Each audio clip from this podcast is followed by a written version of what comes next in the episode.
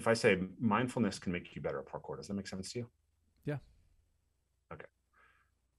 Why? How does it make you better at parkour? Because it, the way what jumps to my mind is uh, being aware of our how, the choices you're making, Yeah. how you're trying to like the challenges that you choose to engage with, how you choose to engage with them will develop your character, will develop deeper, or it could betray your own trust in yourself and allow Mhm. you to do either greater things, um, get you injured, or you know, get you killed even. But like, If um, you- yeah, if you're um, or allow you to do you know something almost miraculous. so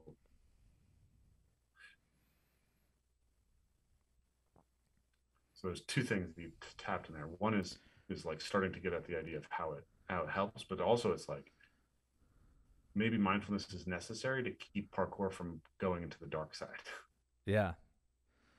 like we joked about this before but i i wrote this thing i never published it but i wrote this like how to know what kind of parkour athlete you are and i, I think like, I've seen know, this, but yeah, uh, go over have it i again, said please. this to you I I think I remember that. Did you publish Oh, it yeah.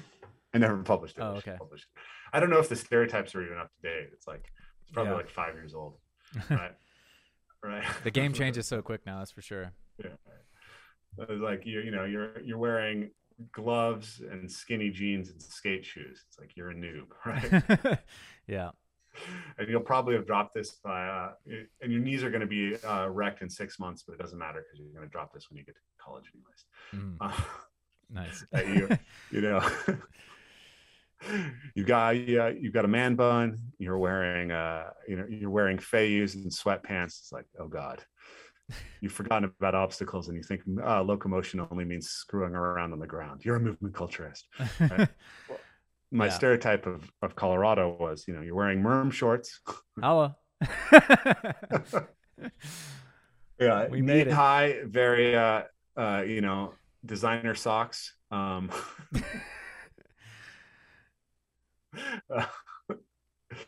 and you know your precisions are incredible but do you really do all this uh all this stuff at height? Because you go i probably want to die right? That was that was the question right? Like there's so many guys who i feel like there are are playing with existential crises. Mm, oh, 100%. while while doing these things at height.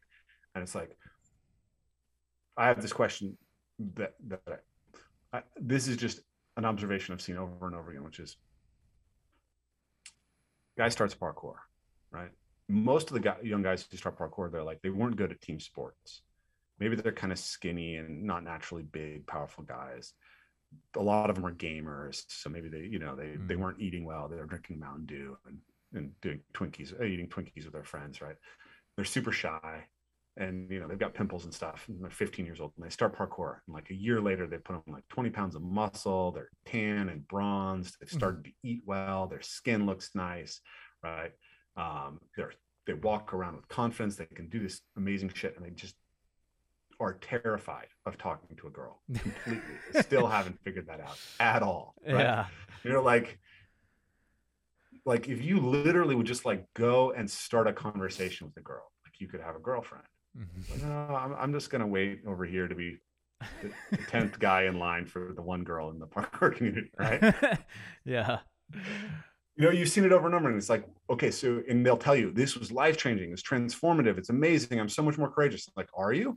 Are you Mhm. really courageous if you can't do this one thing that's super important to you, right? Yeah. Or like, Are you more scared of you- girls than death? yeah, And if so, do you need to confront that fear? Like, it's cool that you can, Yeah. you know, or or you know, that one's really obvious to me, but one I've seen play out a lot is family dramas. mm, that's something I'm seeing more and more is a lot of people who come into parkour have serious family trauma mhm. and they don't know how to deal with that at all and they're hiding from it by being in the parkour community very they're interesting. not taking they're not taking their courage back to that at all Yeah, powder, And- parkour community has that whole Lost Boys kind of vibe Oh, sometimes yeah. to it, where it's never never land, baby. And that's like that's what I was talking about when I was talking about you Yeah. know that was my dream.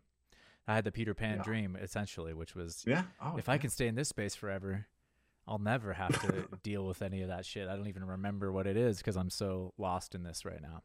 Exactly. So so you so I so I think like you can go to a jump, right? So you go to do the biggest jump that you've ever done. It Mhm. scares the shit out of you and you do it.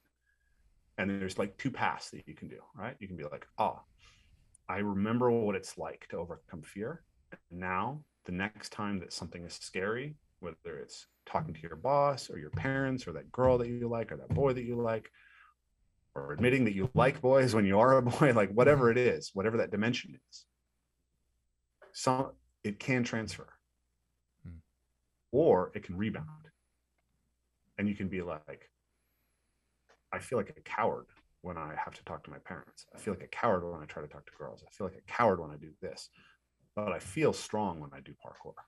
Mm, So I'm just going to go do parkour mm, because that's where I feel strong.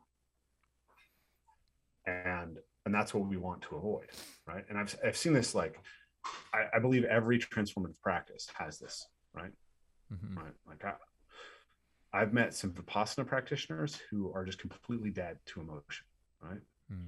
I've seen lots of people who've gone into like deep emotional work and just gotten taken apart to the point where they just can't put themselves back together. They're just an ongoing emotional crisis all the time.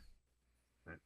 It's like, uh, you know, like most of my experience in martial arts is that it like really helps me regulate aggression, which is pretty natural to my temperament. But I've been to specific schools now where I can see that like it's not really a place where people are cultivating the ability to, to uh, deal with aggression. It's more like a place where people are playing out their desire to be a bully, right? yeah. It's like I mean, I haven't had that experience, but I Yeah. can see. you can see the guys from. who do that, who come in and who are like, I did take some. I'm naturally bigger and stronger than everybody. You know what? I did go to an Easton. There's a gym here in Denver that's pretty um, Yeah. good for j- martial arts, and I took some jujitsu classes there, and I, I want to return to it eventually. But I just during COVID, I was like, I'm not doing that with the mask on. Yeah, I just wasn't interested. Um, and there was absolutely a lot of. I came into it with such a for for the peers around me because we were all beginners. Obviously, I'm like it's one of my first classes. My level of development in terms of like ego um, awareness was so much higher than most of the dudes there that maybe hadn't had already some kind of practice that they had really engaged with. And there was dudes that were trying to really hurt me and it ripped my arm off. And it's like dude i mean i'm not a giant anyways. I'm like what it, and they there yeah I- so i know exactly what you're talking about. It's like there's people there that are working out their bully fantasy for sure. Um Yeah, absolutely. So you're so all these practices, it's like they can reinforce your neuroses. And and we, this is an this is an idea I got from a a, a guy who used to be a friend of mine. I'm not a friend with him anymore, Mhm. but uh, fair credit uh, to Mark. Um, this is uh, we choose the practices that reinforce our neuroses. Right. Mm-hmm. If you're naturally high in risk tolerance, maybe you choose parkour. yeah right if you if you're easily perturbed by the world you choose feldenkrais and yoga but some people develop an equanimity from their feldenkrais practice that takes them into strength in the world or their seated seated practice right? They can hold that equanimity. But some people actually i've seen the opposite happen. They become more and more fragile.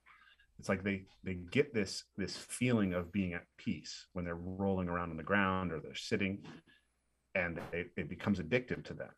And then everything that that that takes them away from that they go more and more away from. Mm. Um, and it's it's like you can become addicted to the thrill of parkour the the the, the peacefulness of, of meditation the, the the sexual energy of dance like whatever it is there's all these pathways that, that you can go into addiction and you end up in this reciprocal narrowing what what john calls reciprocal narrowing. So it's like you have these feedback loops that take you back and back always to that place Mhm. rather than expanding you. Yeah. And um i think that's why we have to like if you you ask me like where do you see the parkour community going? I don't know where the parkour community is going. I can't see that. Hmm.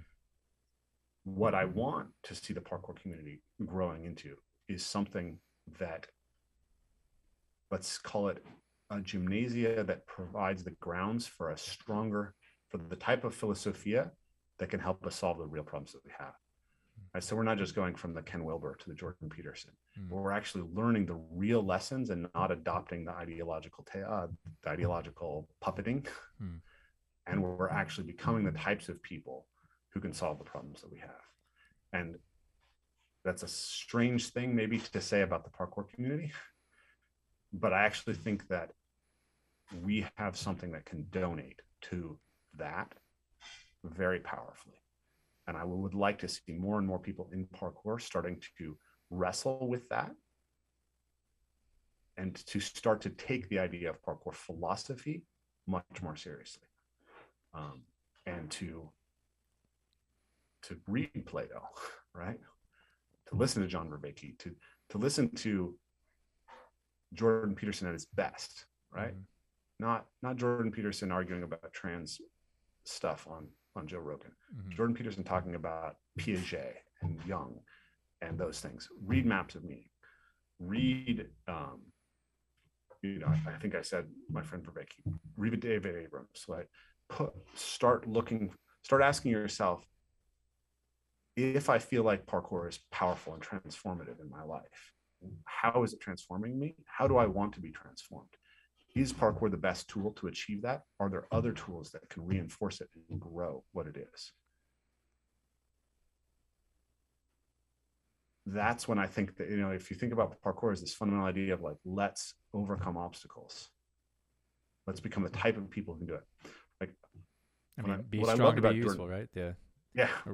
What I loved about you, you like we are talking about the philosophy and the embodiment of it. I think parkour is the is a, is a radical embodiment of a philosophy of becoming a heroic individual. Mm. because you say, here is a problem. It's scary and it's hard. I'm going to go do it. And you you you act that physically out over and over and over again for years. Like that's a foundation for character. If we understand that and we say it's it's not the jump. It's how that jump is forming me over time Mm. and we push into that, then I think that that what parkour can offer the world becomes something really big. I absolutely love that. Thank you. I know we're right up against that that hard stop Yeah. time, so I think this is a good place to maybe conclude because that was that was great.